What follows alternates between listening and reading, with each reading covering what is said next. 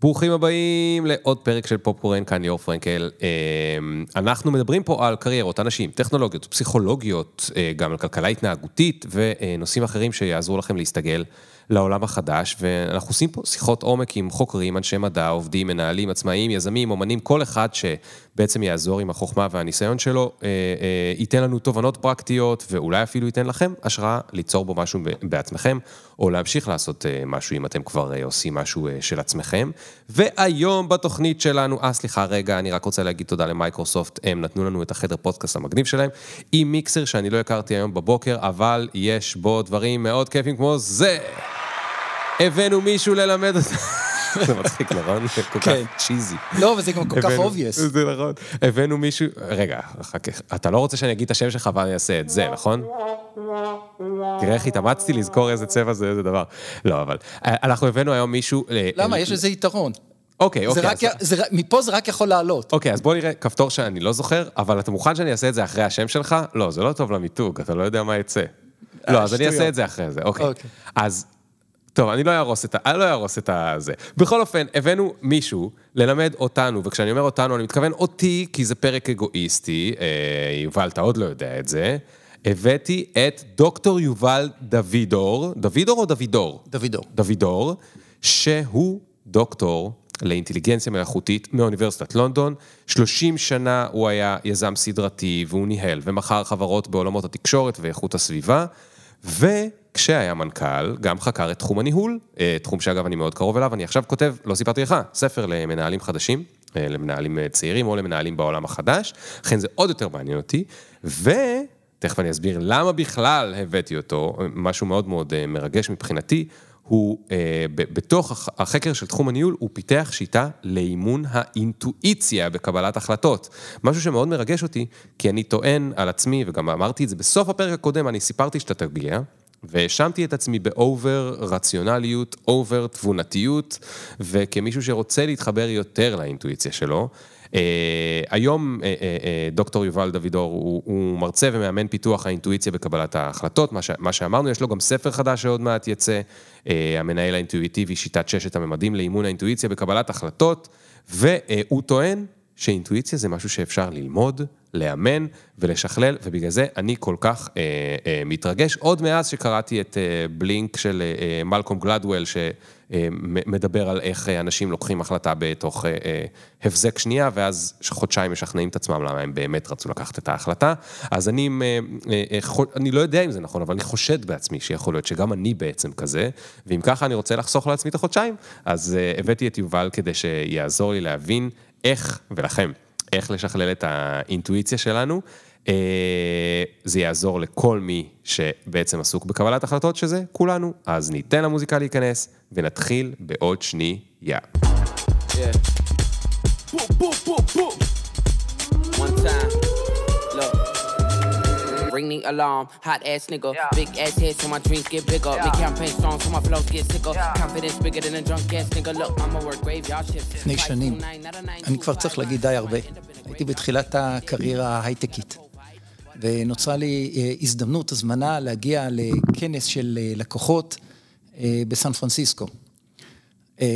תעשו את הקשר, שזה גם כנראה תחילת הניסיון שלי בלהתמודד עם ג'טלג.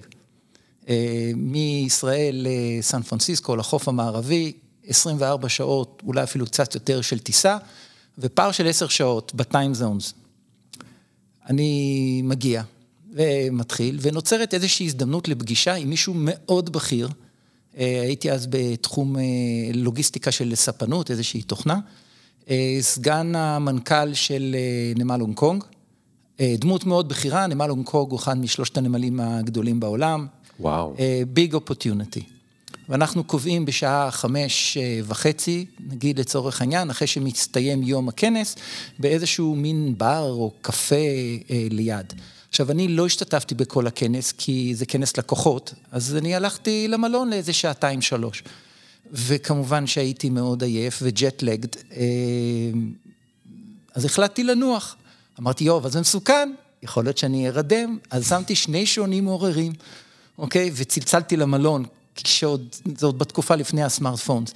אה, שיעירו אותי, וגם שמתי שעון מעורר שיש, ב, שיש בחדרים האלה, של, כן, של האקזקיוטיבס האלה. וכשהשעון מצלצל, ואני כמובן קרוע שינה, ואני, ואני אומר, אוי, לא, אוי, לא, טוב, לא, לא, אני לא אלך, לא יכול, לא יכול, אין סיכוי.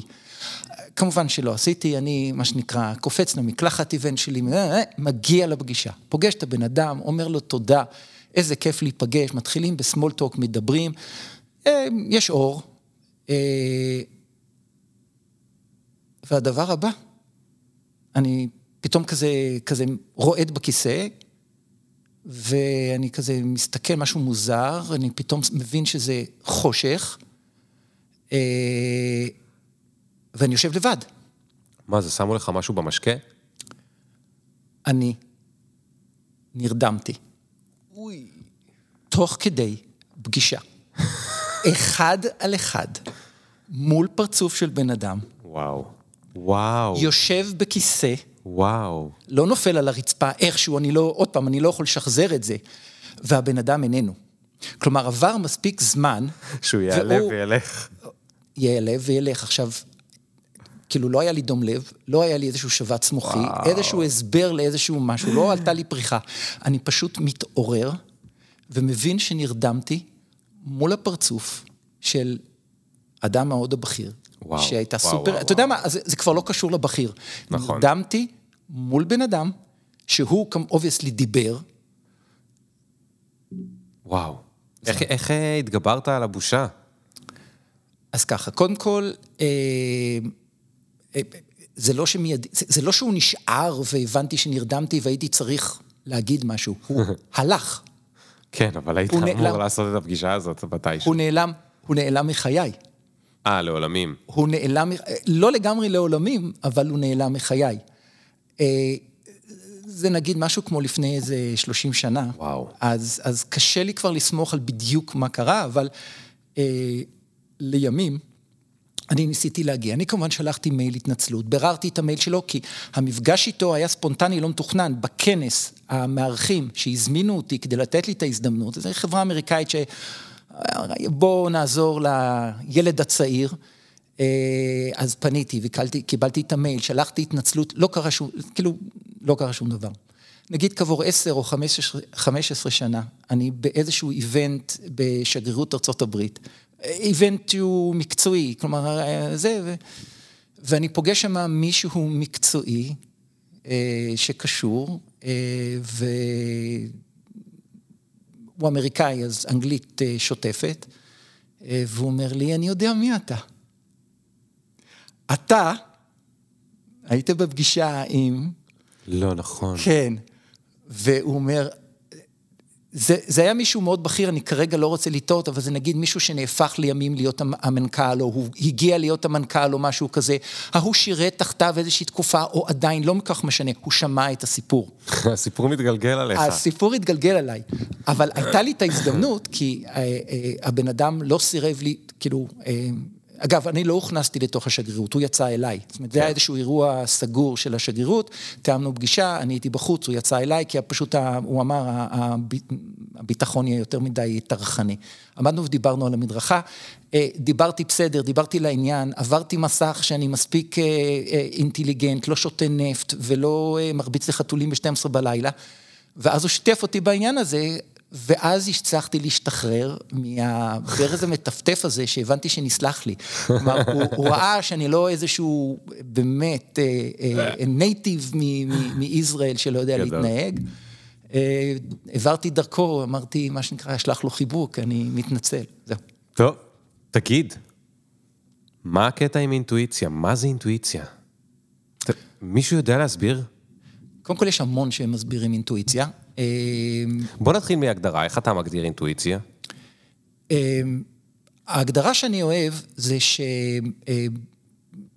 שאומרים שבכל, אנחנו, למרות שאנחנו נוטים להגיד אני, בעצם אין אני אחד. יש הרבה עניים.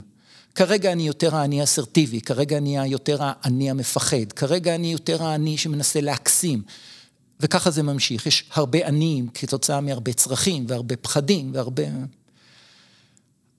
אנחנו בכל רגע נתון מחזיקים רק חלק מהתמונה. שמובלת על ידי האני הנוכחי שכרגע נמצא יותר בפורפרנט, במודע שלנו. Mm. האינטואיציה זה אזור הדמדומים ששם מתקיימים כל היובלים. היובלים לפני 20 שנה ו-50 שנה, והיובלים שעברו את כל החוויות האלה ואחרות. אני לא בהכרח, הם לא נגישים לי, אני לא שומע את הקול שלהם. Mm. אבל באולם, בחדר הזה שהם נמצאים, הם משוחחים, עכשיו הם לטובתי. הם אוהבים אותי. והם משתפים ביניהם את כל הרשמים, את כל ההתנסויות, את כל האובזרבציות, אחד יותר אנליטי ואחד יותר אה, אה, רגיש ואחד יותר אה, יצירתי ואחד יותר... וככה זה ממשיך. האינטואיציה מבחינתי זה הקול הזה הפנימי, שהוא חוכמת ההמונים שלי, mm.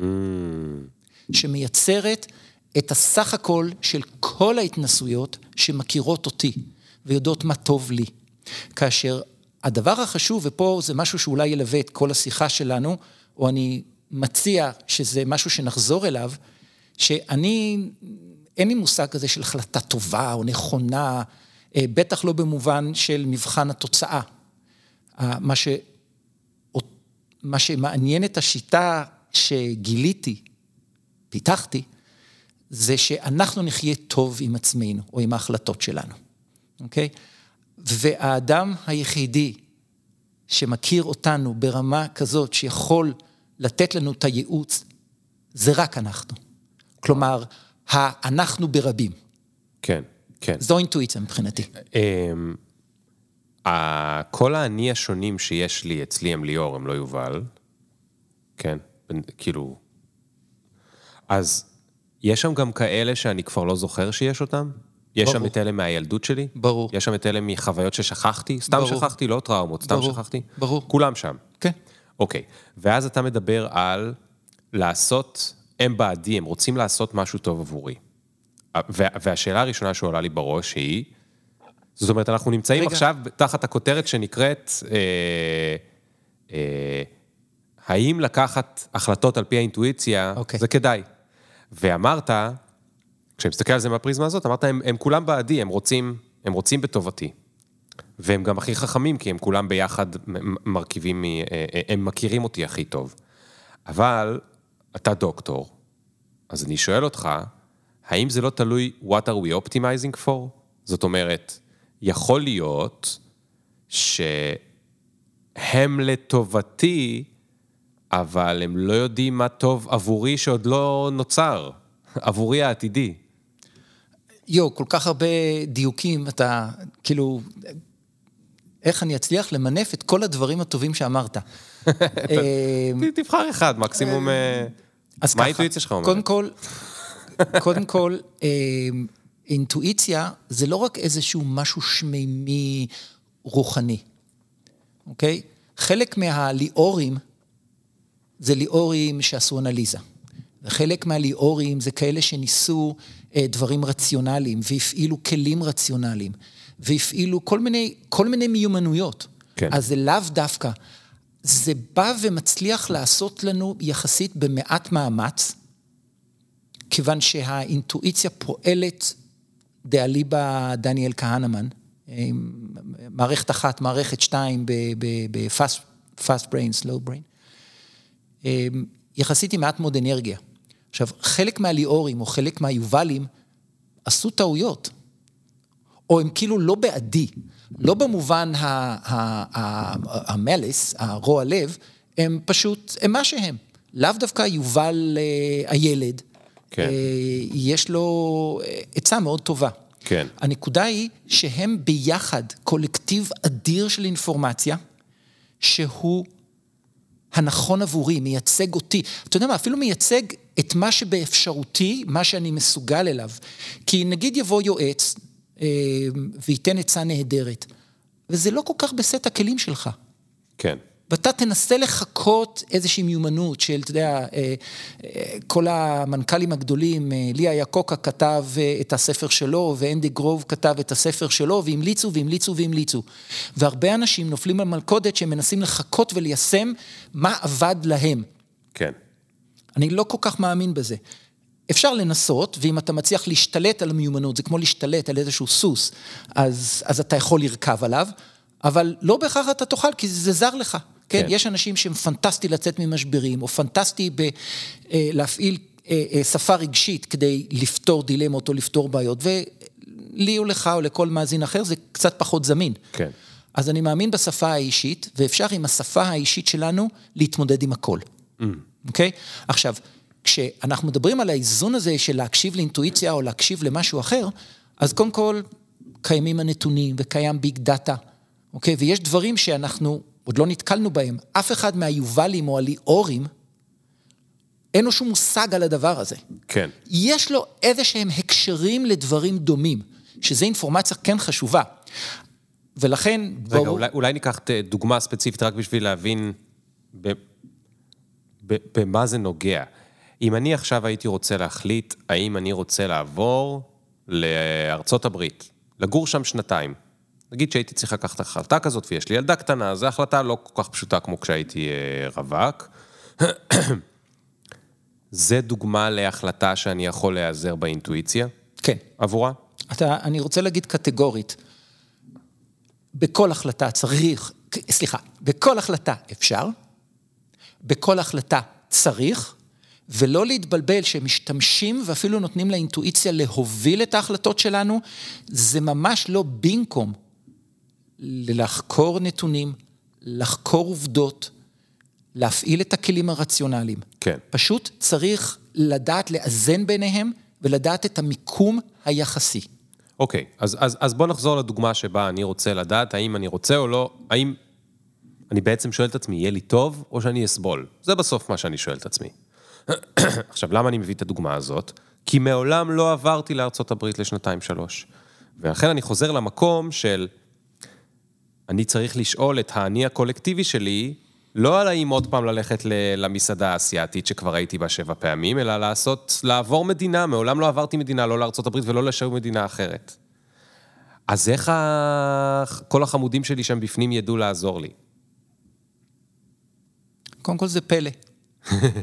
ולאו דווקא, אה, אם אנחנו יודעים להסביר את הפלא, זה פוסל את זכות הקיום שלו. נכון. אוקיי? אבל אני אנסה להסביר בכל אופן. לא להתחמק אה, ולהגיד, אה, זה כמו, אתה יודע, להגיד מנהלה, כן? מין כן. משהו כזה. לא, בסדר, אנחנו גם עוד לא יודעים עד הסוף להסביר איך המוח עובד, והוא עובד ממש טוב. בסדר אם אנחנו לא יודעים איך זה עובד. לעבור למדינה אחרת, יש רק כל מיני דוגמאות שהן מהמשפחה.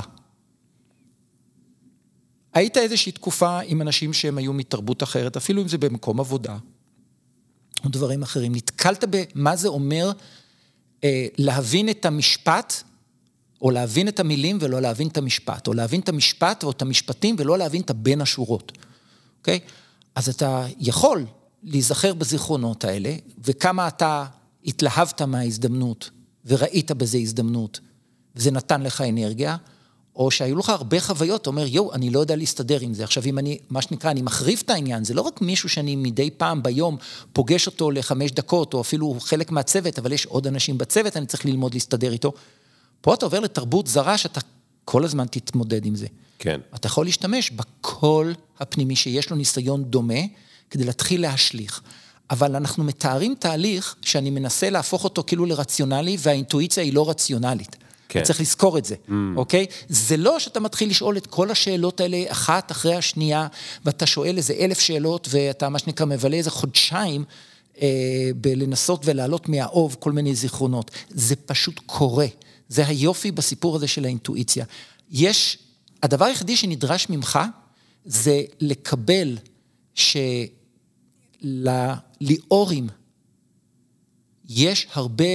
אה, הקשרים שהם יכולים לעשות שהם רלוונטיים, ויש להם גם איזושהי נגישות בסוף לשני הכוחות שפועלים עלינו, כאילו המובילים, זה הפחד והאהבה, אוקיי? Okay?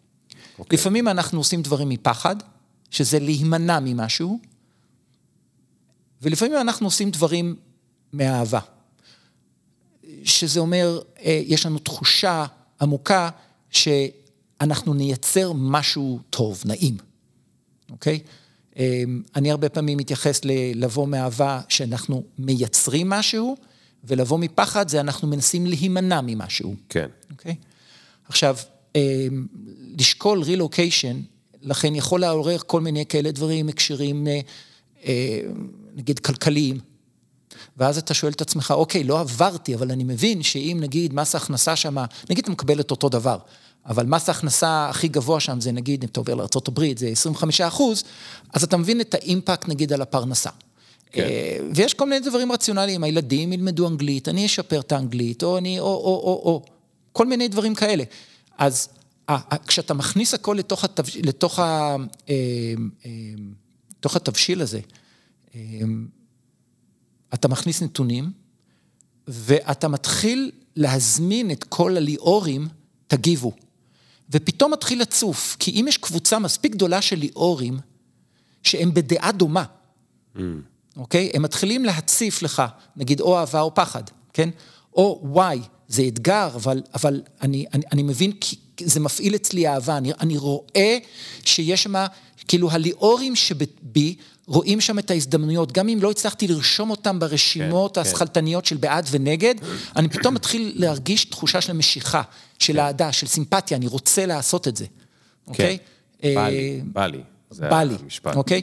עכשיו, אני רוצה גם להגיד משהו על הליאורים, ואמרת בא לי, אז זה הזכיר לי שרציתי קודם להגיד שדיברת. חלק מהליאורים או היובלים, הם לאו דווקא חיוביים, למשל, חלק מיובלים הם גחמתיים. חלק מהיובלים הם שלוף מהמותן, אוקיי? אני נמצא בסיטואציה, אני לחוץ, אני לא מצליח להתעשת על עצמי, אני שולף. ואחר כך אני אומר, הקשבתי לקול פנימי או אינטואיציה, וזה, זה, זה לא האינטואיציה שאני עליה מדבר. זה, זה, זה אצטלה, זה, זה כסות. אה, אנחנו מדברים על אינטואיציה בריאה או אינטואיציה אינטליגנטית, שהיא מקשיבה בלי שהיא מנחה את, ה, את, ה, את הקולות הפנימיים, בעצם מה, מה היא רוצה לשמוע. וצף איזשהו רגש, וצף איזושהי הנחיה, נוצר מצפן. אוקיי, אני, אני לא בטוח שהבנתי עד הסוף את, אה, את הדבר האחרון שאמרת. זאת אומרת, ניסית להבדיל בין מה שאנחנו אולי לפעמים מבלבלים כאינטואיציה, למה שאתה קורא לו אינטואיציה. אז על השני אתה תכף תדבר, בוא נדבר רגע על הראשון, אם הבנתי אותו נכון. האינטואיציה שאתה אומר, זה לא העניין, שזה משהו יותר גחמתי, שזה כאילו מה בא לי, לא בא לי, אה, זה על פי, אתה יודע, משהו יותר סוכר, אז אני יותר ארצה, ומשהו יותר ממכר, אז אני יותר ארצה, ואני רוצה להיות בטיק טוק, ו... ולא יודע מה, אני רוצה ל... ל...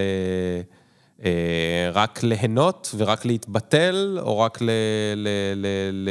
לשתות ורק לאכול ורק זה, ואז אני אוכל עד שלוש בלילה, כי כיף לי לאכול. והגוף שלי אומר לי, תאכל עוד, זה טעים, הנה עוד סוכר, תאכל עוד דוגה, עוד בייס לי עוד אה, זה.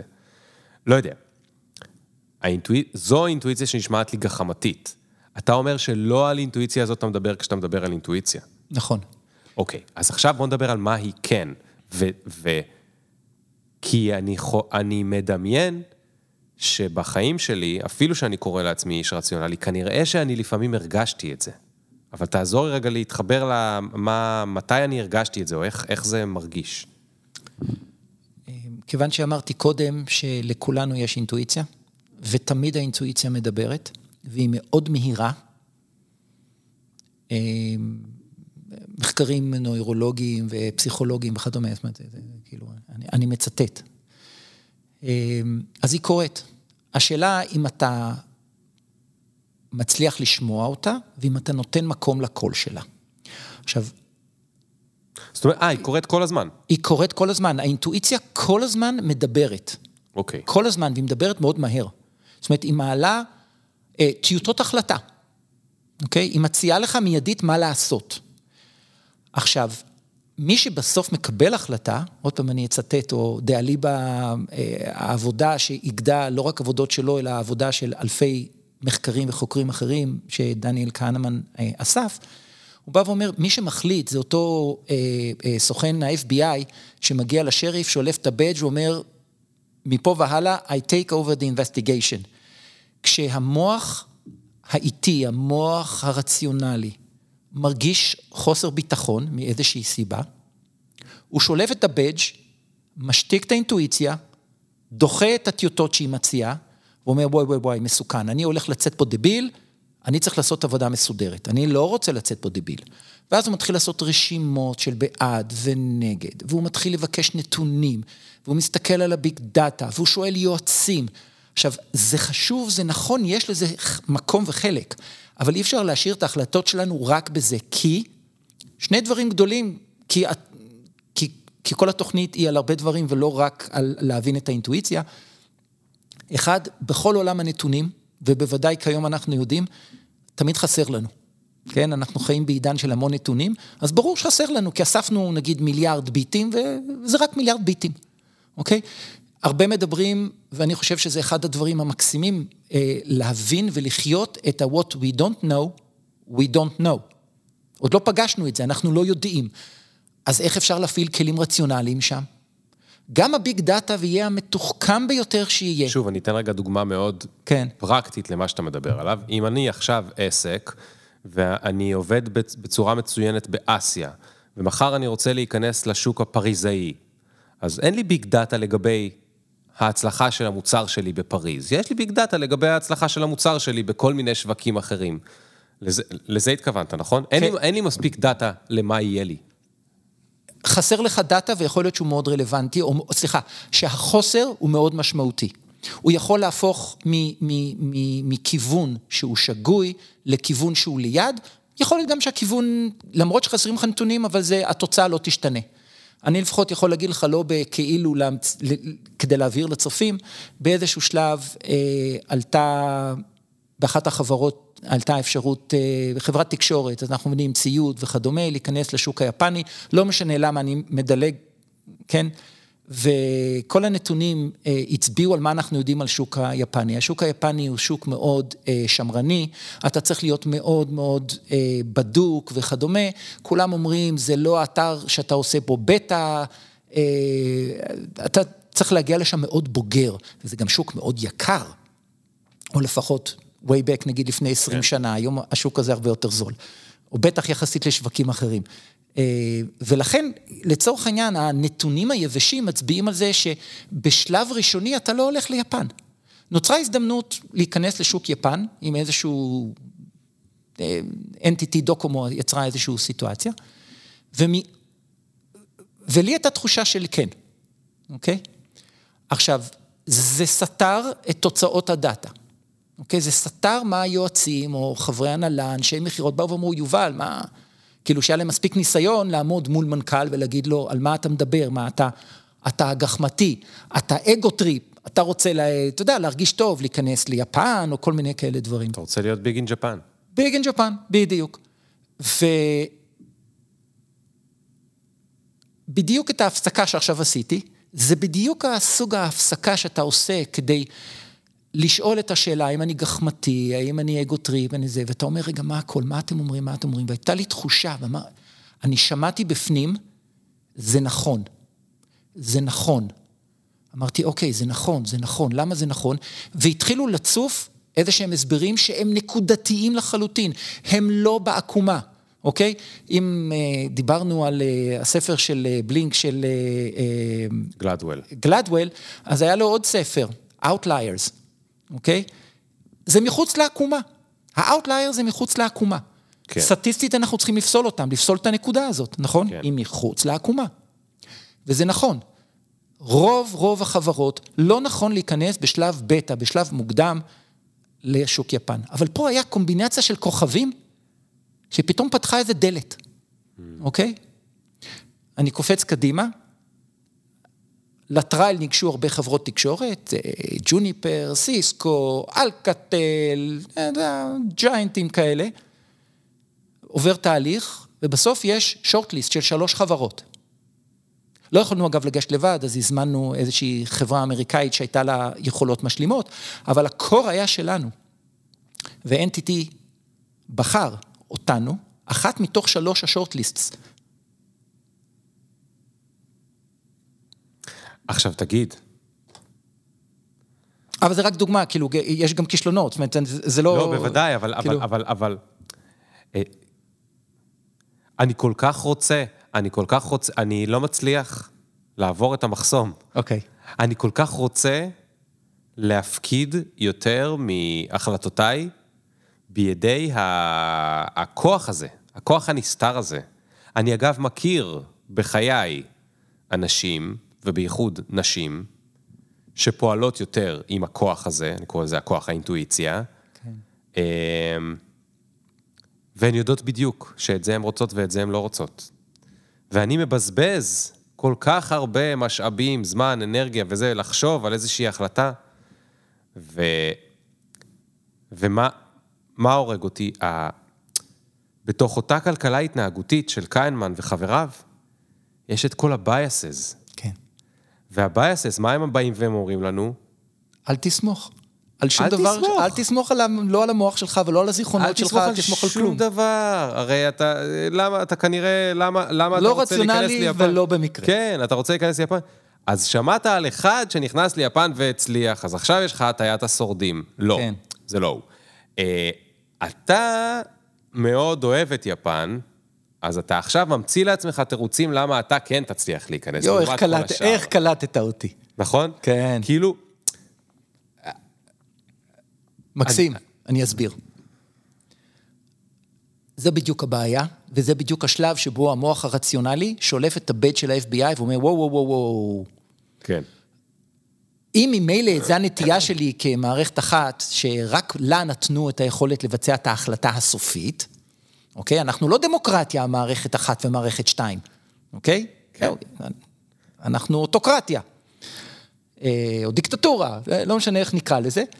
אה, אז הגיעו כל המחקרים, בעיקר ב-20 השנה האחרונות, שאומרים, אה, המוח זוכר את אותה סיטואציה באופן שמוציא אותן, אותנו טוב. אז איך אפשר בכלל לסמוך על הזיכרונות ועל כן. הניסיון שלנו? ואין סוף הטיות ורעשים. אה, זהו. ובייסס. אז זה נכון שכל הדברים האלה קיימים, אבל הגוף לא משקר, האינטואיציה לא משקרת, אוקיי? כשאני זייפתי, הגוף שלי קלט שזייפתי, באותה איזושהי סיטואציה, תשובה בבורד לאיזושהי שאלה שלא הייתי מוכן על התשובה עליה. ובאותו רגע, וזה גם האינדיקציה איך נדע, אוקיי? וגם לא רק שאני אתן לך איך אתה תוכל לדעת בעתיד, למרות שיש לך נטייה חזקה לשמוע את הרציונליה, או לפחות לתת לה להתקדם קדימה, יש גם דרך איך להתחיל להשקיט ולהרגיע את הקול המשתלט הזה של הרציונליות. Mm. אמ, אז הקול הזה של זייפתי עכשיו, יש לו גם משלים, וואו, קלטתי נכון. קלטתי. זה היכולות הקסומות של, של, של, של האינטואיציה. שחלקם אומרים שזה איזשהו תקשור על סף התת-מודע, אה, שולף אינפורמציה ממחוזות אחרים, אבל בעיקר עושה במהירות הבזק המון המון הקשרים מאוד יצירתיים. בין חוויה של להכין ארוחת ערב לבין ללכת לעשות רילוקיישן. תהרוג אותי איך ומה התהליך האסוציאטיבי של האינטואיציה. לא יודע. אבל פתאום זה עם זה ועם זה מתחבר לך, ואם אתה מקשיב ושומע את הכל ואתה אומר, וואי, ברור, אני מתחבר לזה. עכשיו, הדרך לשמוע זה בדיוק הקול הזה שאתה מרגיש קצת קיבוץ בגוף, אתה אומר, אני מזייף. כן. והמשלים החיובי, זה שאתה מרגיש איזשהו סוג של עדנה ושמחה, איזשהו סוג של התעלות. כשאנחנו מרגישים ביטחון בדרך, צדקת הדרך, אנחנו, אנחנו יודעים שזה נכון, יש לנו סוג של, אני קורא לזה התעלות, אוקיי? יש כאלה שאפילו ירחיקו ויגידו התחברות לאלוהות, אוקיי? לאיזשהו ידע קוסמי. יכול להיות שזה קורה, לא יודע, וזה גם לדעתי לא כל כך רלוונטי. ועכשיו איך להתקדם לשם, או איך להתקרב לשם? יש, איך אמר הבודה? אה, החיים הם סבל, כאילו, החיים הם מאבק בין, בין, בין, בין הרציונלי ואני לא מצליח לבין... אה, זה, זה מקור הסבל. אה, יש דרכים להשתחרר מהסבל, זה אומר להצליח לשמוע את האינטואיציה, כי האינטואיציה כבר גם כוללת את הנתונים שנכנסים לנו לתוך המערכת, היא לא מתעלמת מהם. כן. מהשיקולים הכלכליים, מהרציונליות. אלף חברות ניסו להיכנס לסין וגנבו להם את כל הסוסים. לא בלילה. איך שהם הגיעו לבדיקת דרכונים. אוקיי? מה, אתה רוצה להתעלם מזה? רק אני, אני אצליח, אני היחידי, אוקיי? האינטואיציה לא מתעלמת מזה. או, או לפחות, אני לא על זה מדבר, אני מדבר על תהליך הוליסטי. השיטה שפיתחתי, גיליתי שקיימת בתוכי והשלמתי אותה כמתודה, גורמת לך, בלי שאתה צריך יותר מדי להתאמן או להבין, שאתה מאזן בין הקולות האלה. זה קורה. אוקיי? ואז אתה חווה בדיוק את הדבר הזה, שאתה כאילו מרגיע את הלחץ של להקשיב לסוכן ה-FBI שאומר, זה, והשריף יש לו ביטחון עצמי, הוא אומר, כן, כן, כן, נכון, חסר לך איזשהו סעיף, לך למשרד, רק תסדר את הסעיף, והוא נשאר עם נוכחות. כן. והוא משלים את העבודה שלו, בין אם זה כבר too late עד שהסוכן חזר עם אותו זה, או שהוא בכלל הכניס אפילו פקפוק לסוכן ה-FBI ואומר, אוקיי, תישאר בצוות, I take over the investigation, אבל תשאר, והוא מקשיב לו. אז איך אוקיי? עושים את זה? אמ, לעשות את זה על חצי דרך, זה... בוא אני אגיד לך ככה, יש לי, יש לי דוגמה שתסביר, אוקיי? אמ, כשקורית לנו דילמה, לעשות רילוקיישן או לא לעשות רילוקיישן, אה, או כל דילמה אחרת, ואגב, אני רוצה להגיד שדילמות הן לא ראויות או לא ראויות בגלל התוכן או המשמעות האובייקטיבית שלהן. דילמה זה משהו שלא נותן לנו מנוח. גם אם אני עמדתי מול לקחת מים או סודה. ואני עמדתי יותר מדי זמן שאמרתי, מה, אתה הזוי? אוקיי? עכשיו, אני לא אפעיל את שיטת הממדים כדי לפתור את הדילמה הזאת, אבל אני רוצה לשחרר את, ה, את הקהל ולבוא ולהגיד, טוב, זה לא דילמה מספיק ראויה שאני אפעיל את השיטה עליה או משהו כזה. מפעילים, או אני מזמין להפעיל את השיטה, או לשקול להפעיל את השיטה, אגב, היא נכנסת לתוך המערכת אחרי שהם עושים כמה פעמים, כבר לא ממש צריכים לעשות את זה בצורה איטית, מתודית. ואתה, אה, אה, איך שמתעוררת דילמה, אתה ממצב את עצמך באחד משלושת אזורי קבלת החלטות. אחד, יחסית פשוט, אין לי מושג, אוקיי? אם אני אבוא ואני אגיד לכם איזושהי שאלה שאני נורא מוטרד ומתחבט בה על ניתוח מוח, אתה תגיד אין לי מושג, אוקיי? אה, אז אין, אין, אין, אין דילמה, אוקיי? אתה, זה לא יציק לך, לא יטריד ממנו, אין לי, אין, אין לי מושג. אזור אחר, שהוא אזור נוח, זה אזור שלצורך העניין, אני לא מאוד מכיר אותך, אבל נניח אם אני בא ואני אומר לך, תשמע, אה, יש פודקאסט של מישהו אחר, נפ... הוא חלה בקורונה, אבל חייבים לעשות את זה כי זה בלייב, אוקיי? אי אפשר לבטל את זה. תיכנס לנעליים. אני חושב שאתה עם מספיק ניסיון, כישרון ומיומנויות, אתה תרגיש במים, לא תילחץ, לא תזיע, ותגיד, אוקיי, מה, זה... אתה נכנס. כן. אתה לצורך העניין, אפשר להעיר אותך באמצע הלילה, לקשור לך שתי ידיים ורגליים, ואתה תוכל לבצע את זה. אתה פועל מאזור המומחה. כשאתה פועל מאזור המומחה, אתה לא חושב, אתה לא צריך את המוח הרציונלי. כן. שאתה אמרת שהוא המשתלט אצלך. נכון. אוקיי? וזה נכון. עוד דוגמה למשל של הרבה מקומות שאתה לא מפעיל את המוח הרציונלי. נכון. למשל נגיד, בכל המקומות שאתה במים. אני אין לי מושג אם אתה נגיד אה, אה, אלוף בבצקים, כן? אבל אם אתה אחד כזה שבצקים נוזלים לו מהשרוול, אתה לא חושב. גם אם אין את כל בדיוק המצרכים וחסר קצת זה, אתה מפצה בזה, אתה יודע את הכימיה של הבצק, אתה יודע לפצות. כן. אוקיי? כן. אתה פועל אינטואיטיבית, אתה פועל מתוך התחושה, אתה לא מתחיל לחשב דברים. גם משם אין בעיה. נכון. איפה הבעיה? הבין לבין. שיש לנו מושג, אבל זה רק מושג חלקי. אני הרבה פעמים נותן את ה... אה, אה, נגיד, אה, לפתוח בית קפה, אוקיי? אני אוהב להגיד את זה כי אני פשוט תחת הרושם שהרבה אנשים יש להם את הפנטזיה הזאת. כן. אוקיי? כמה זה נחמד, בית קפה קטן, שכונתי, זה אפילו לא יותר מדי קריטי אם הוא יהיה רווחי או לא יהיה רווחי, זאת אומרת, כאילו, שלא יפסיד כסף. איזה כיף זה לארח, אחרי איזה שנה שאני מריץ את זה, כבר זה יופעל, ואז אני יכול לבוא וללכת וזה, כיף. אני יכול גם לממש איזה כמה אה, מרשמים לסלטים, לא, אוקיי. ועכשיו אתה בא ואתה אומר, ואומרים לך, תפתח בבית קפה, אוקיי? אתה לא תהיה באין לי מושג, וואו, וואו, וואו, לא, לא, לא, לא, לא. כן. אוקיי? אפילו אם זה לא פנטזיה שלך, אומרים לך, צריך, כי... תגיד, אוקיי, אני אלמד, זה לא נורא מסובך. אין לך ניסיון בהסעדה, אין לך ניסיון בקייטרינג, נגיד שאתה, ממש אין לך מושג בבישול ובאפייה, אף פעם לא הפעלת בריסטה, אתה שונא קפה, hmm. אוקיי? עדיין אתה תפעל. ואז מה יכול לקרות? שאתה תניח על כל מיני דברים, ותפעל על סמך ליאור הנוכחי, שלאו דווקא, ואתה תעשה טעויות. עכשיו, זה בסדר לעשות טעויות, זה לא שאני נגד טעויות, רק אנחנו מבינים שכשאנחנו פועלים מאזור מומחיות חלקי, אנחנו עושים פחות ממה שאנחנו יכולים לעשות, גם כשאין לנו אה, מושג. ואם למשל, אם נלך לשיטה של לאמן את האינטואיציה, או להצליח לשמוע את האינטואיציה, אני מניח שאם הייתי אומר לך, אתה, אתה צריך לפתוח אה, בית קפה, אז נגיד היית עושה את זה, אבל היית מפעיל רק את הכלים הרציונליים, היית עושה טבלת אקסל, אה, אוסף נתוני big data ופועל על פיהם, ומה לעשות?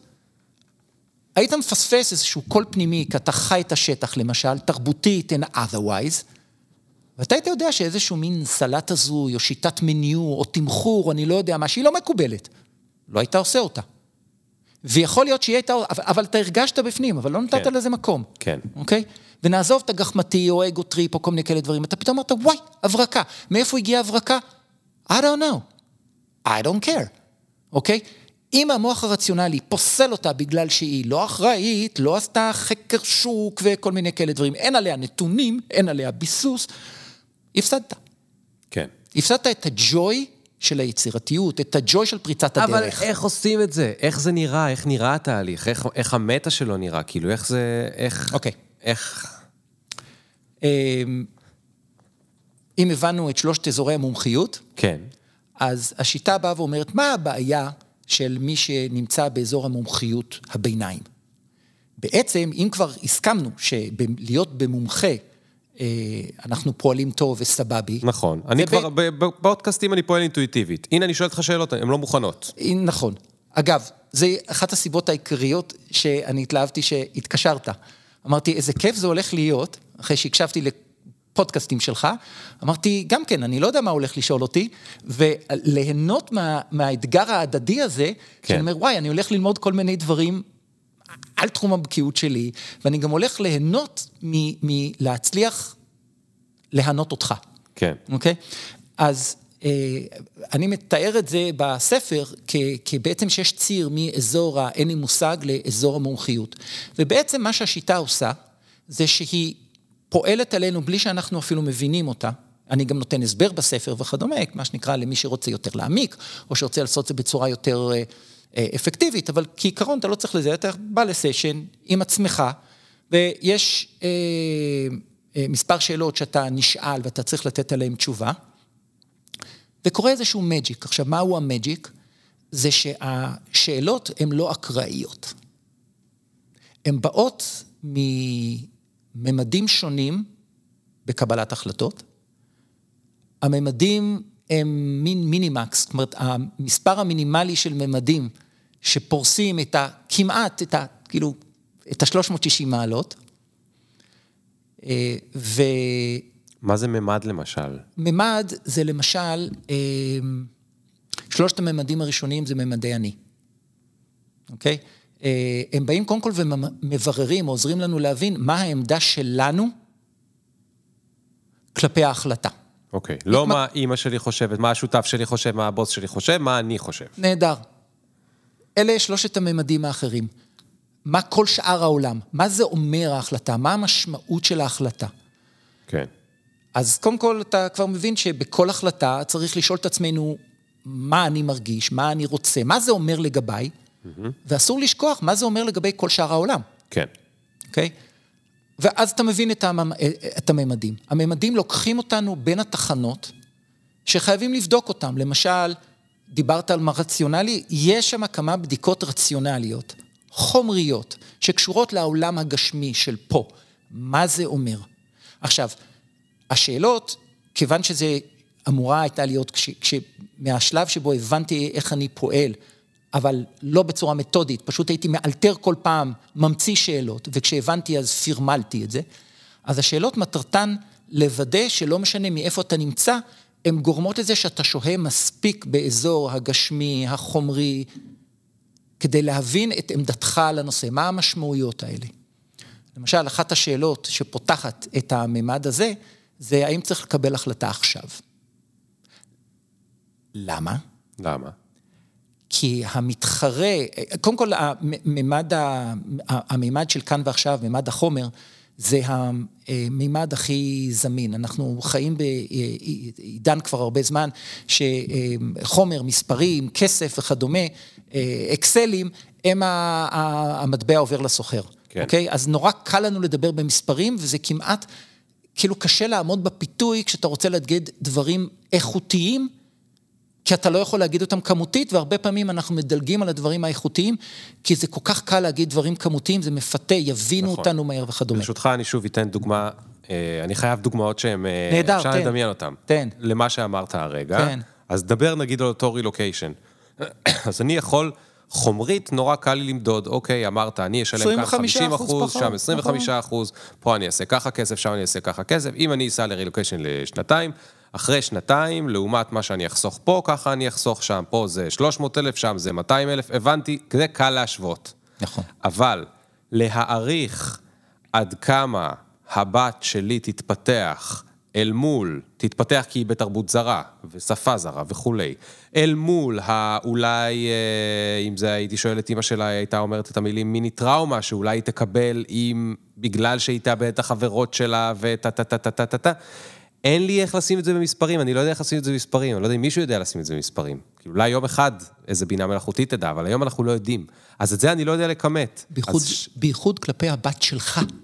נכון. כי אולי אפשר להגיד את זה בממוצע. נכון. יש מחקרים שאומרים, ישראלים שעשו רילוקיישן, נגיד אפילו למקום שאתה הולך אליו, כן. הסטטיסטיקה, אבל אתה יודע, בין הסטטיסטיקה לבין המקרה הפרטי, כאילו אנשים טבעו גם בשני סנטימטר מים, נכון? עם כל נכון. הבדיחה המוכרת. בדיוק. אז זהו, אז אה, זה... אז זה הממד החומרי, זה קל. נכון. אבל הממדים האחרים?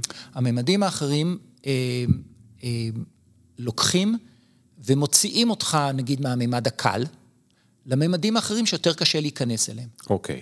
למשל, אה, ממד שיותר קשה להיכנס אליו, זה ממד המושפעים. מה הכוונה? מי יהיה מושפע מההחלטה? מי יושפע מההחלטה. עכשיו, זה כאילו נשמע טריוויאלי, וזה לא.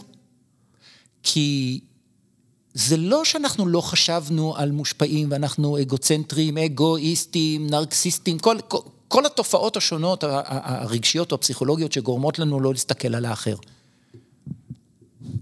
אנחנו, בכל רגע נתון, מחזיקים רק חלק קטן מליאור, מיובל. ומכל אחד, מה, אחד מהמאזינים את עצמו. אנחנו צריכים להיזכר, חובה להיזכר, כי אם אנחנו נפספס להתייחס מה עמדתנו לגבי האימפקט על כל שאר העולם, אנחנו נפספס חלק מהותי ביכולת שלנו לחיות עם ההחלטה שלנו בשלום.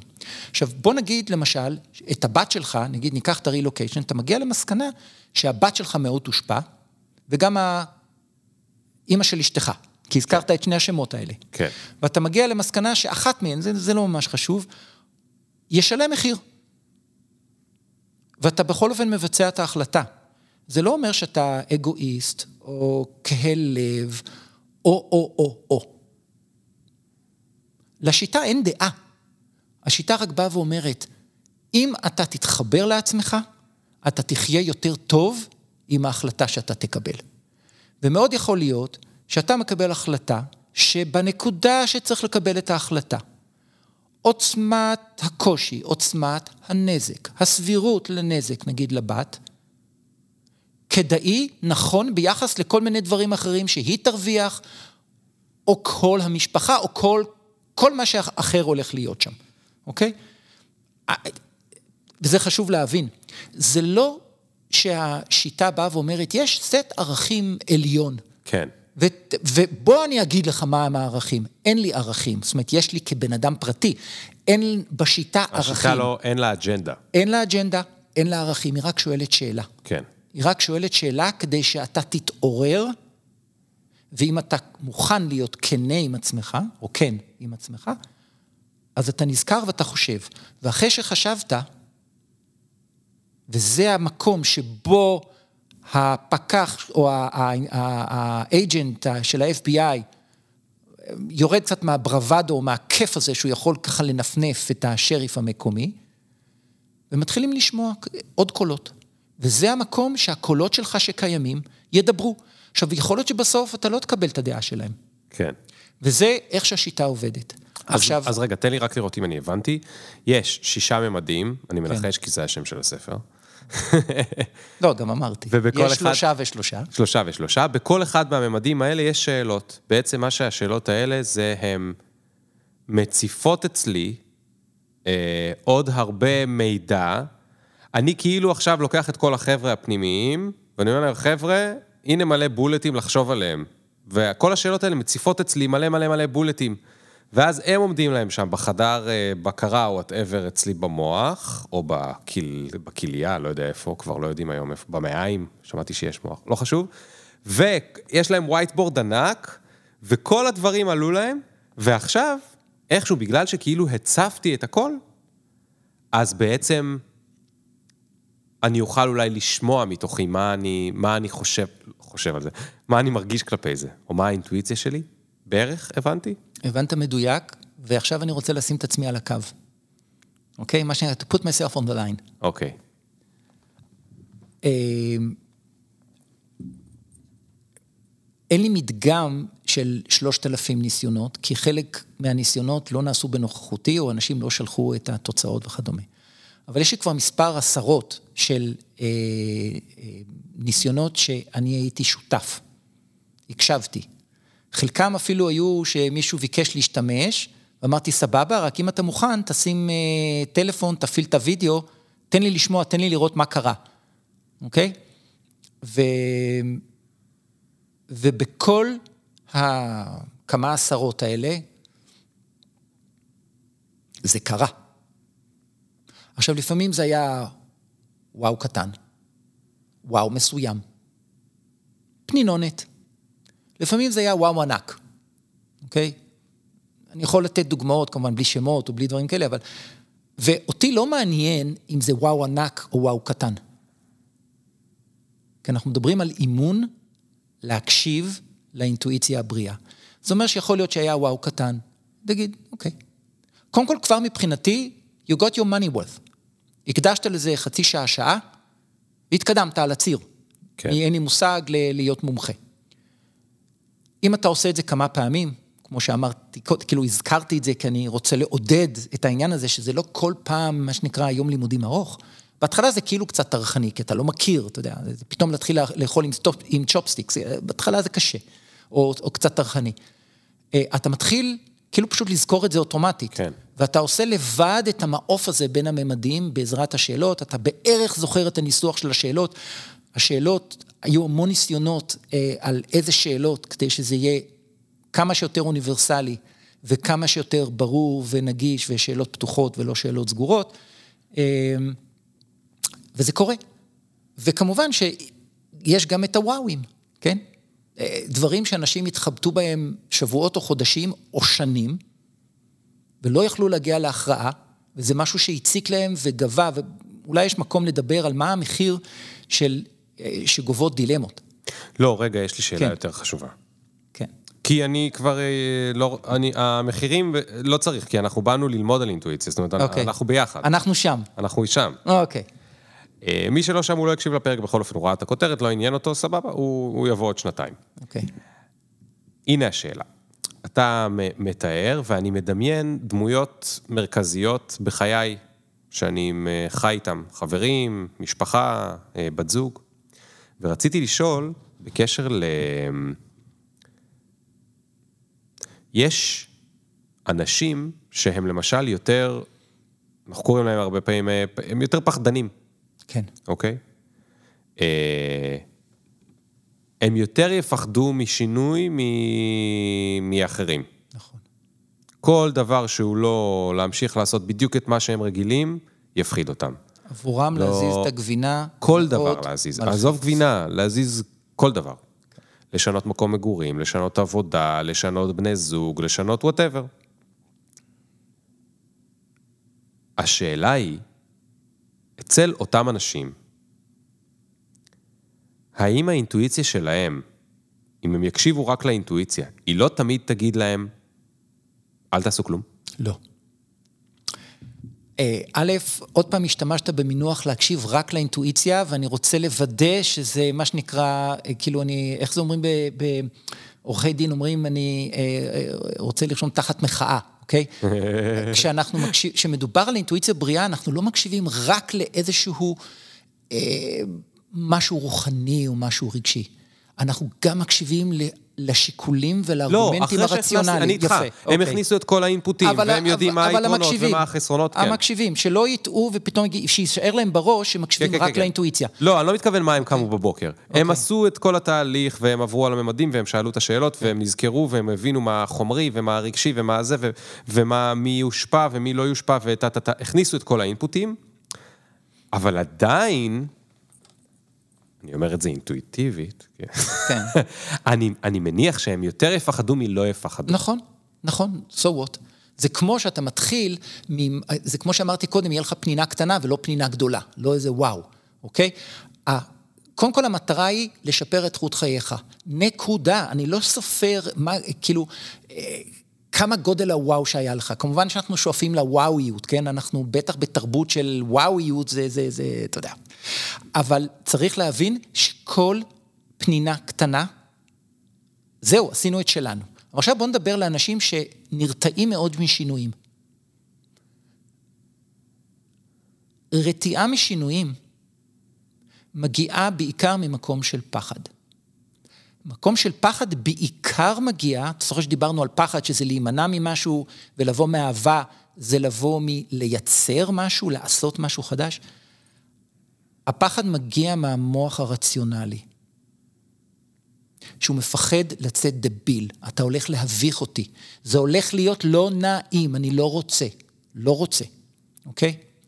עכשיו, זה לא מייצג מה טוב לך, זה משהו שמשתלט עליך. כבר דיברנו על זה שהמוח הרציונלי, יש לו את היכולת לשלוף את הבאג' ולהגיד, אה, אני מקבל את ההחלטה, אתה, כן. אתה, אתה הולך להיות, אתה, כן. אתה, אי אפשר לסמוך עליך, אתה, אתה יצירתי, אתה קופץ, אתה ספונטני, וואו, וואו, וואו, לא, לא, לא, לא, לא, אוקיי? אה, ברגע שאדם שיחסית יותר מפחד משינויים, ינסה ויחווה את ה... פתאום שמחה קטנה כזאת, את, ה, את, ה, את הקול הפנימי שאומר, כן, זה בעצם, הפחד הוא יותר קטן, או הסכנה יותר קטנה. והוא יקבל איזושהי לגיטימציה אולי לנסות להעיז.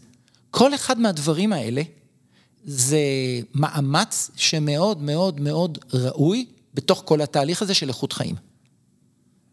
גם אם יכול להיות שבסוף הם ישתיקו נגיד את הקולות הפנימיים האלה. כן. שכבר הנחנו שאנחנו רק מדברים על הכוחות, על הקולות הפנימיים הבריאים, כן? על האינטואיציה האינטליגנטית, אוקיי? אני לא בא ואני אומר, אנחנו תמיד נלך לפי מה ש... וזה. אני רק אומר לך, אני מאוד כיום מאמין, בגלל שראיתי את האוניברסליות ואת המונוטוניות, שאנשים שנכנסים לתהליך, זזים קדימה על הציר הזה לקראת המומחה. ובינינו, כיף לפעול מאזורי המומחה.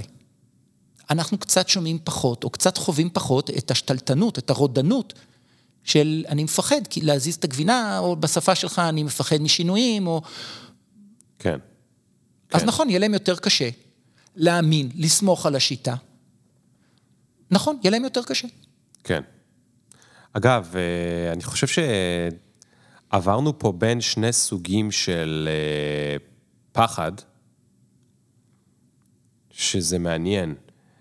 יש, יש פחד של, נגיד, אה, הרבה ממאזיני הפודקאסט, אה, שכירים שהיו מתים להיות עצמאים. כן. או מתישהו, מתישהו הם היו רוצים להיות עצמאים, או יזמים, או בעלי עסק וזה, ומפחדים מהשינוי, זאת אומרת, במובן של באמת, ואני חושב שבאמת המוח הרציונלי הוא זה שמפחיד אותם. כי זה הרבה, מה יגידו עליי, וזה, ואיזה טייטל יהיה לי, ואני אלך ואני אפסיד, ו... ופחד מכישלון.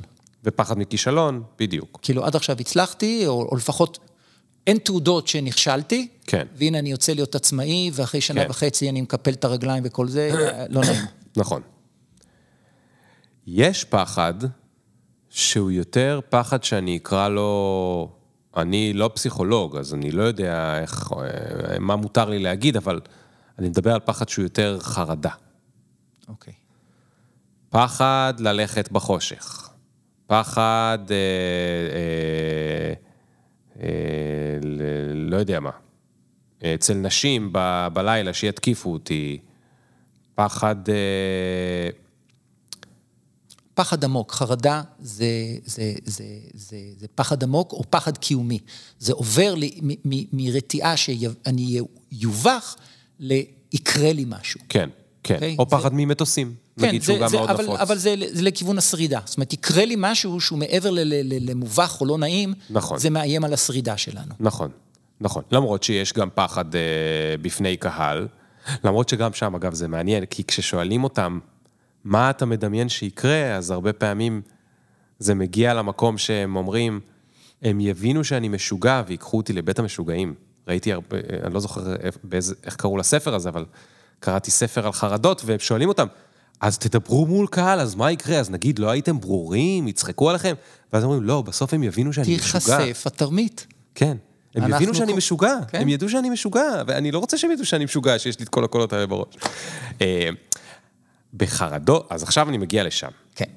אנחנו רוצים להכניס איך מתמודדים עם, על מה שאנחנו מדברים כי- לגבי חרדות. כן, כי, כן. כי בחרדות, אני מרגיש שהחרדות מגיעות מהאינטואיציה, או לפחות לא מהשכל הרציונלי, אוקיי.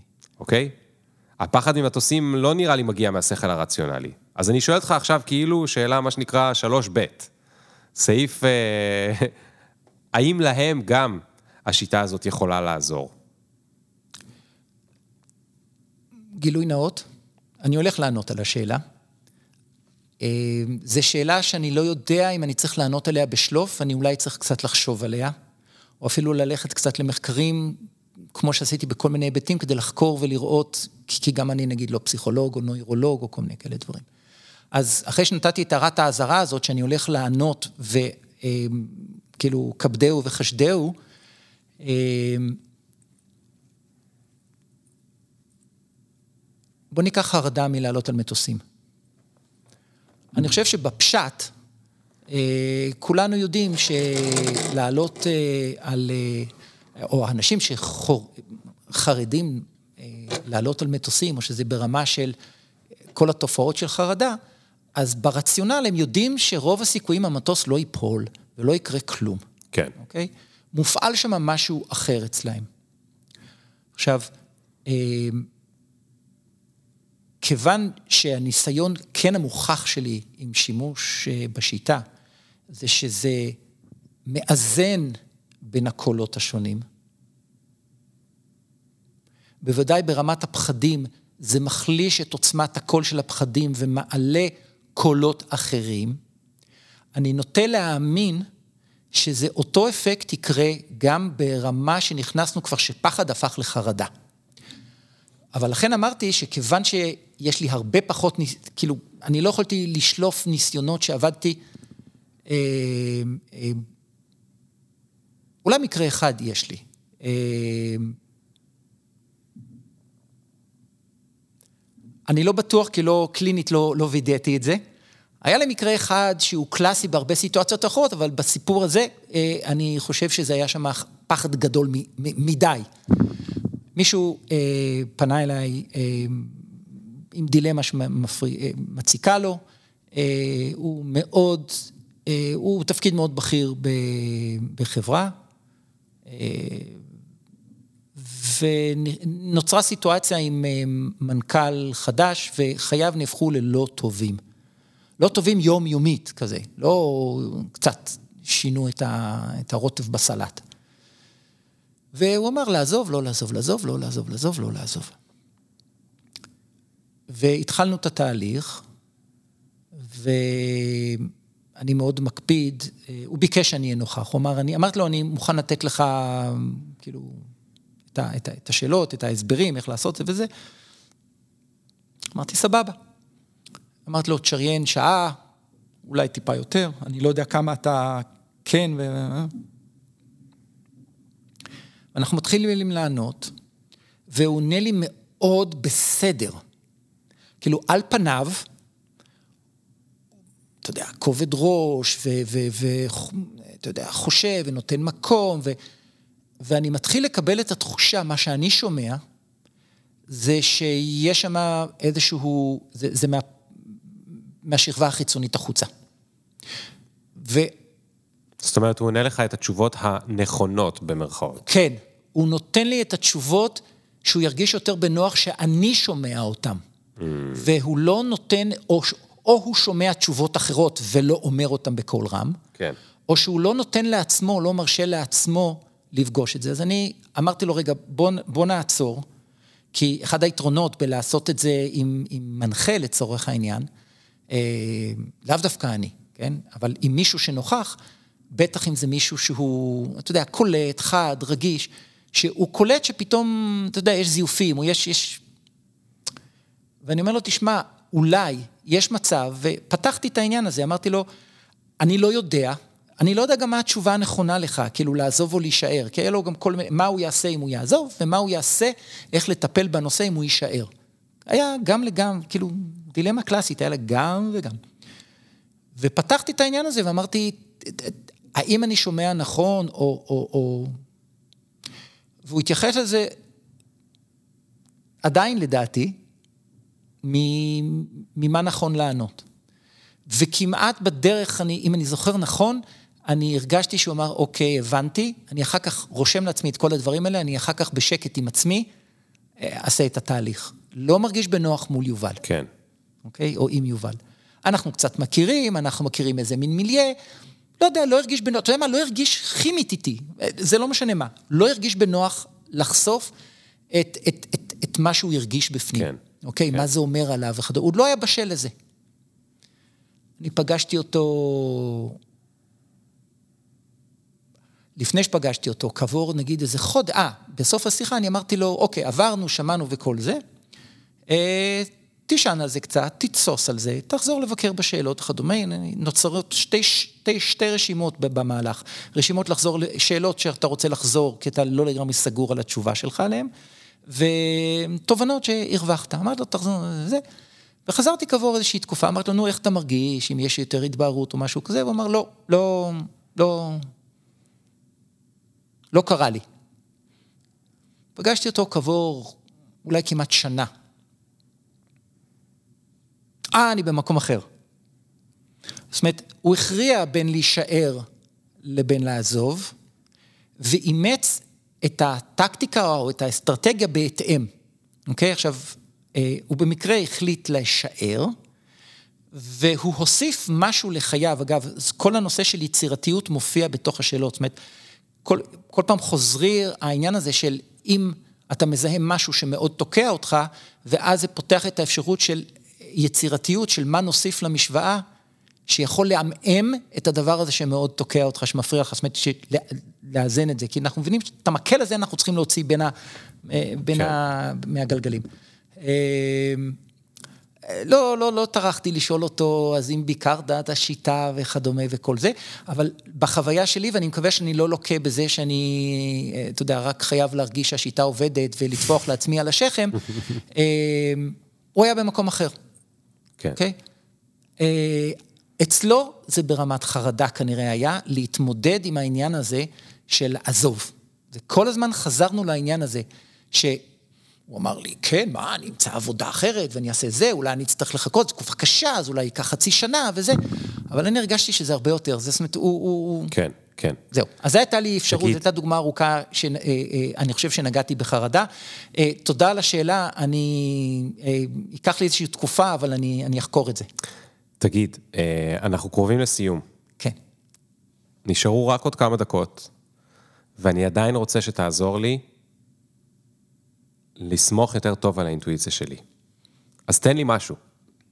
תן לי משהו שאני יכול מחר, היום, להתחיל לתרגל. אה, לא את כל השיטה והזה, ולא נקרא עכשיו את כל הספר, זה, זה יהיה יותר מדי זמן, אבל משהו. לא, לא, הספר נורא קרים, המון המון המון המון סיפורים. אה, לא, אני מתכוון הייתי ממליץ לך, כן, הבנתי, הבנתי. הגנבתי. אה, או סתם ניסיתי להיות פרובוקטור אליך. אני חושב שההמלצה שאני יכול לתת לך, בלי שאנחנו עוברים בצורה מסודרת את הכל ואתה לא מבין, זה אה, מושג, אה, לאמץ מושג שאני קורא לו, או לשהות. אוקיי? אה, אתה יודע מה? שני מושגים. יאללה. אני עושה שני ספוילרים. יאללה, מעולה. אחד, שממש תצרוב בתוך המערכת, שהקלישאה, חלק, רואים את קצה הקרחון, הוא עוצמתי בצורה לא רגילה והוא מנהל את החיים שלנו. זה יעזור לך לפתוח מקום, לתת מקום לעוד, אוקיי? והסיפור של קצה הקרחון, כדי להפוך את זה שאתה אולי תשתחרר מהקלישאתיות של זה, כלומר, כן, כן, כן, שמענו, זה שבוא נחשוב על קצה הקרחון, ותשע עשיריות הם שם למטה ולא רואים אותם, גם את קצה הקרחון אתה לא רואה את כולו. אתה רואה רק את החלק שפונה אליך. אוקיי? אתה לא רואה את המאחורה. אם היית עושה עכשיו איזשהו סיבוב, בלי להתחיל לצלול ולמפות את... כבר היית רואה יותר, נכון? כן. זהו. תמיד, תמיד, תמיד, כשאנחנו בני תמותה, אנחנו פה, אוקיי? אנחנו רק רואים חלק מהתמונה. לא משנה כמה ביג דאטה יהיה לנו, וכמה נשהה ונעשה ונלמד וכדומה, תמיד נשאר עם העניין הזה של חלק מהתמונה, וזה אומר שני דברים. אחד, להרגיע את העניין הזה של החלטה נכונה, אוקיי? לא נדע תמיד הכל, כן? כל הקלישאות של החלטה, כן. האויב של ההחלטה המצ... אה, הטובה זה, זה החלטה מצוינת וכל מיני כאלה דברים. לעולם לא יהיה לנו את כל הנתונים, לכן שחרר. והמשלים של זה, אחרי שנפתחת לאמר, אוקיי, הבנתי, אה, אני קצת מוריד את הרגל מהגז, מהרציונליות והנתונים והרשימות, כי, כי אני ממילא לא אדע הכל, זה לשהות. מה זה לשהות? זה להיות מאוד מאוד סקרן, לבוא ולהגיד שום דבר לא מכריח אותי. וכנראה טיוטת ההחלטה שאני נוטה לעשות, וכנראה היא רציונלית, כל אחד עם העניינים שלו.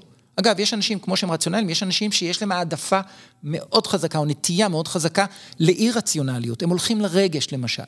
או הם הולכים לאוונגרד, אוקיי? זה מנהל אותם, אוקיי? זה לא רק רציונלי או לא רציונלי. ואתה בא ואתה אומר, יש לי טיוטת החלטה, אני חושב שאני אעשה רילוקיישן, כי כל הנתונים מצביעים שזה הדבר הנכון לעשות, ובוא רגע נשאר, נסתכל, נסתכל. אני לא נחפז לפרש מה הדברים שעולים לי, מה המשמעות שלהם או מה הפירוש שלהם, אני פשוט מסתכל, אני מקשיב. ובהתחלה הרבה פעמים אנשים אומרים, לא שומע שום דבר, אני רק שומע כל מיני שטויות. מה זה מקשיב? אבל איפה? בחדר שלי, בבית? לעצמי, לעצמי. מה ההרגשות, מה האסוציאציות, מה הדמיונות. לדמיין שזה קורה, מה לעשות? כל דבר שעובד לך. כל דבר שעובד. כל דבר שעובד לך. למשל, אתה חושב רילוקיישן, רילוקיישן, רילוקיישן, אז אתה מדמיין, ופתאום אתה מוצא את עצמך יושב בבית, בבית קפה מדליק, וזה מחבר אותך לאיזשהו היבט של מה אתה חושב שיהיה ברילוקיישן. עכשיו, לא סתם לשבת בבית קפה מדליק בסן דייגו, קפץ לך, אוקיי? ותבחן אותו. מה אתה מרגיש לזה, מה שזה, קצר, זה לא איזה מין... אה, כן. תשהה בלי לקבל החלטה או פרשנות, פשוט לראות מה צף. וכשאתה נמצא בתהליך הזה בצורה כנה, הדברים שמתחילים לצוף, מתחילים לפתוח ולהשמיע לך קולות שעד עכשיו לא שמעת. אתה פתחת דלת בלי שקראת את הספר, בלי שאתה משתמש בשיטה שיובל אומר שהיא מאוד טובה או מאוד עוזרת, ואתה מתחיל לנוע. אתה יוצא מהתקיעות ואתה נכנס לתנועה. נכנסת לתנועה, קורים דברים. אתה מתקדם על הציר. זה שני טיפים, מדהים. שאם אתה תנסה לעשות, אתה מיד תרגיש את התוצאות. לקחתי, ואני יכול לסחוט עוד שאלה. יאללה. הדוגמה... תהיה פרובוקטור, נו יאללה. אני לא פרובוקטור, אני... לא, פרובוקטור אני... במובן הטוב, 아, כאילו, אה. תאתגר, 아, כאילו... תאתגר? לא, כן. שאלה אמיתית של... אה, מה אולי אנשים לא הצליחו להבין בשיחה שלנו, ואתה חושב לא, שנורא לא, לא, לא, חשוב? לא, זה עוד נקודות זה, כל הנקודות האלה הן נקודות שבחיי, כשחשבתי על עניין האינטואיציה בעד ונגד, okay. אוקיי. עלו לי. אוקיי. Okay. ונשארה לי אחת אחרונה. אוקיי. Okay. להיום. כן. אני משתנה.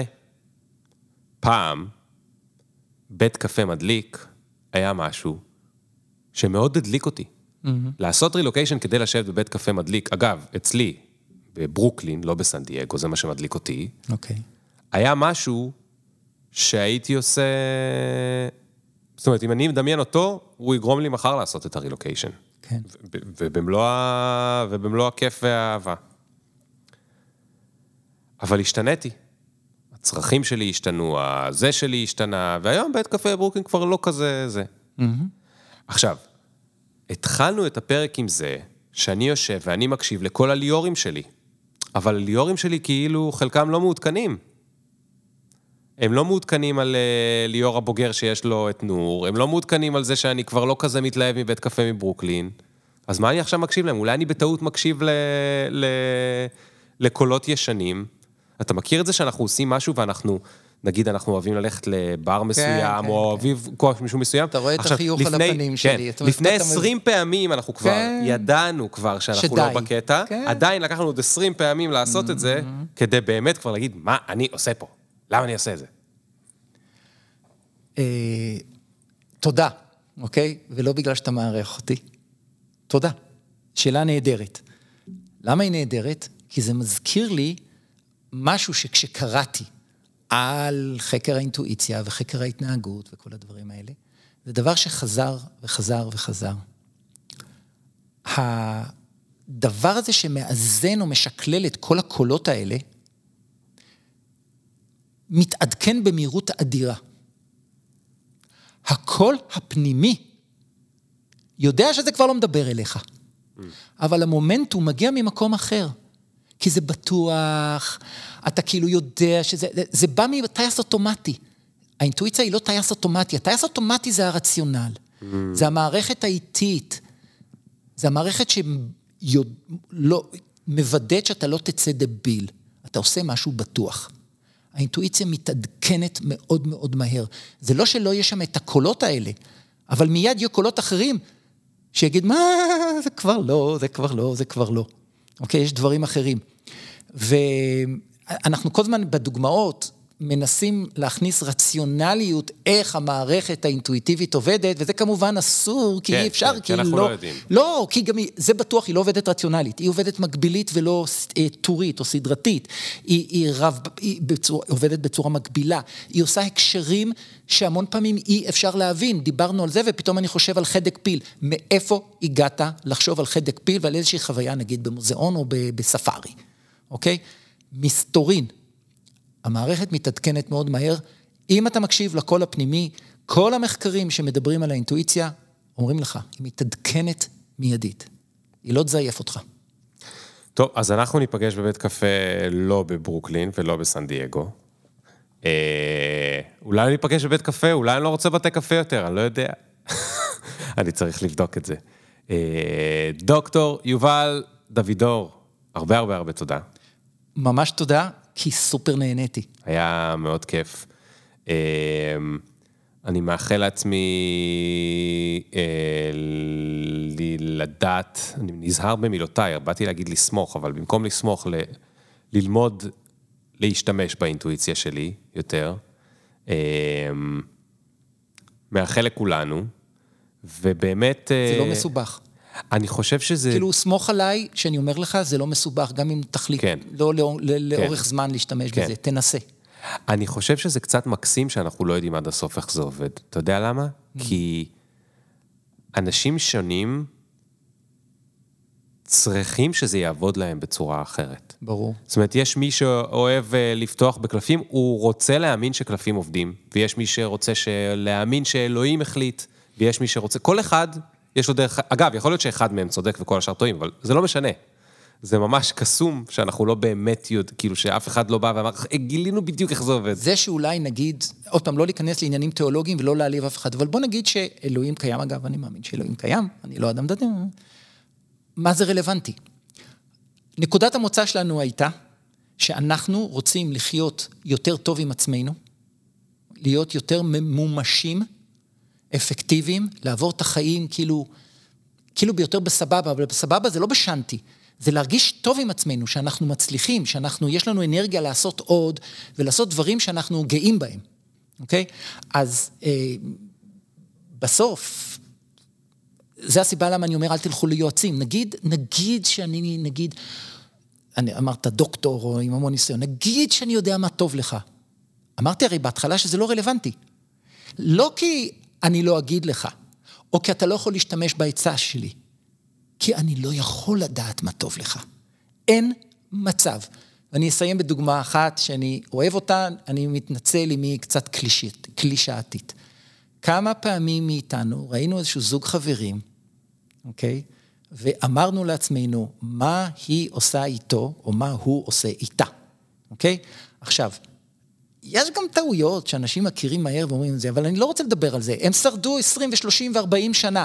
יש משהו שרק הפנים הכמוס שלהם יודע איך זה ממלא ועונה על הצרכים של השני, ומישהו מבחוץ לא יכול לדעת. זה בדיוק הסיבה שמבחוץ אי אפשר לעזור לנו בדילמות שלנו, רק הקול הפנימי שלנו. טוב, נסיים עם זה. Uh, הקול הפנימי שלי אומר שאנחנו חייבים לסיים. תודה רבה. שהיה מאוד מאוד כיף. Uh, וזהו, תיזהרו בפקקים, ת, ת, תהיו טובים, uh, תבחרו בבחירות. מתי יש בחירות? הודיעו כבר מתי יש בחירות? נובמבר מתישהו, כן. אה, הפרק הזה הרבה הרבה לפני, הספר שלך גם יוצא לפני, נכון? כן. באוקטובר. בסוף אוקטובר, אה, כן. בסוף אוקטובר, ואתם